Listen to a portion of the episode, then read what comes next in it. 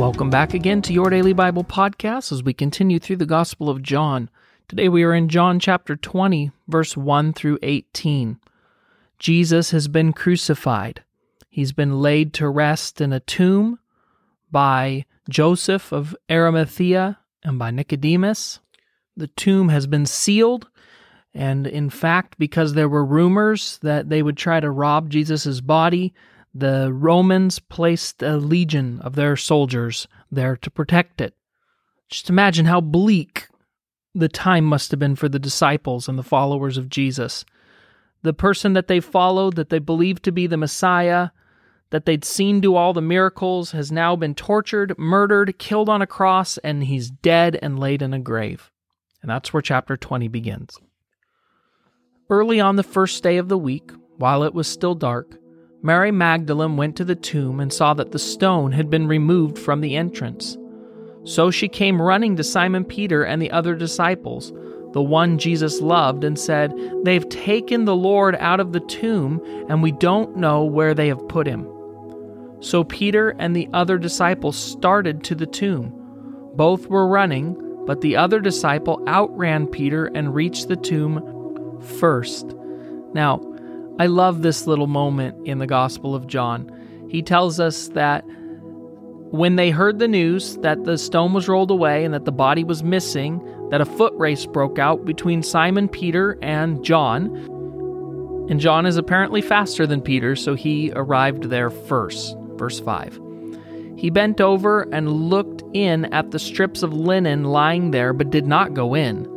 Then Simon Peter came along behind him and went straight into the tomb. So, this is classic showing the personality of these disciples. Peter has always been impulsive. Peter has always been the one to go first. He's the one that got out of the boat and walked on water. He's the one that said, Oh, Jesus, I would never deny you. He's the one that pulled his sword out and cut the ear off at the garden during Jesus' arrest. He's incredibly quick to go. And as soon as Peter gets to the tomb, he runs right through the door, even though John was standing outside because he was worried about going inside. It says he saw the strips of linen lying there, as well as the cloth that had been wrapped around Jesus' head. The cloth was still lying in its place, separate from the linen. Finally, the other disciple, whom had reached the tomb first, there John points out to us once again that he won the race, also went inside. He saw and he believed. They still did not understand from Scripture that Jesus had to rise from the dead. Then the disciples went back to where they were staying. Now Mary stood outside the tomb crying, and as she wept, she bent over to look into the tomb and saw two angels in white seated where Jesus' body had been, one at the head and the other at the foot.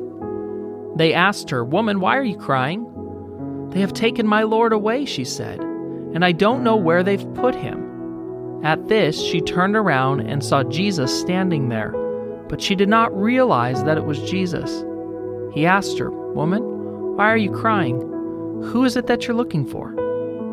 Thinking he was the gardener, she said, Sir, if you have carried him away, tell me where you've put him and I'll go get him. Jesus said to her, Mary.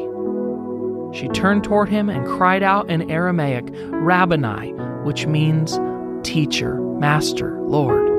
Verse 17 Jesus said, Do not hold on to me, for I have not yet ascended to the Father. Go instead to my brothers and tell them, I am ascending to my Father and your Father, to my God and your God. Mary Magdalene went to the disciples with the news, I have seen the Lord, and she told them that he had said these things to her. Okay, so the disciples, Peter and John and Mary, are at the tomb and they're grieving because they feel like somebody's stolen the body and they don't really understand what's going on. And then as the disciples leave, Jesus comes. First, two angels come, and then Jesus comes. He appears to Mary, but she doesn't recognize him. I love that little detail, and you're going to see that several more times here after the resurrection. She doesn't recognize him at first, but what is it that made her recognize Jesus? Look, the thing that caused her to recognize Jesus is that he called her by name. He said to her, Mary. And in that instant, she recognized that it was Jesus. I want to encourage you all today, right now, listen closely. He's calling your name. He's calling you right now. The Bible says that Jesus stands at the door of your heart and knocks, and anyone who opens the door and lets him in, he will save. Right now, he's calling your name. He's speaking life over you. And if you will open the door to Him, He will save you. He will restore you. He's the risen King. Jesus didn't stay dead. The grave could not hold Him because He had no crime. He had done nothing wrong. The grave couldn't hold Him. He conquered death. He defeated the death blow to Satan. Satan thought he had won.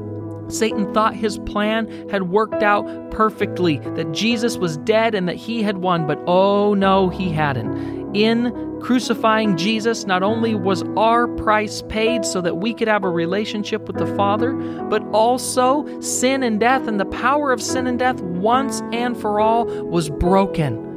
So now we stand redeemed children of God and Jesus is calling you and speaking out to you right now today, calling your name, inviting you into a relationship with Him if you would receive Him. Let's pray.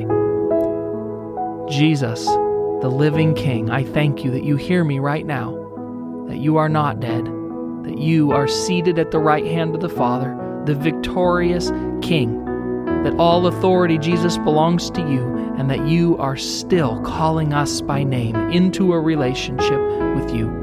I pray that we would respond, that we would hear you call, and that we would invite you in. In Jesus' name, amen.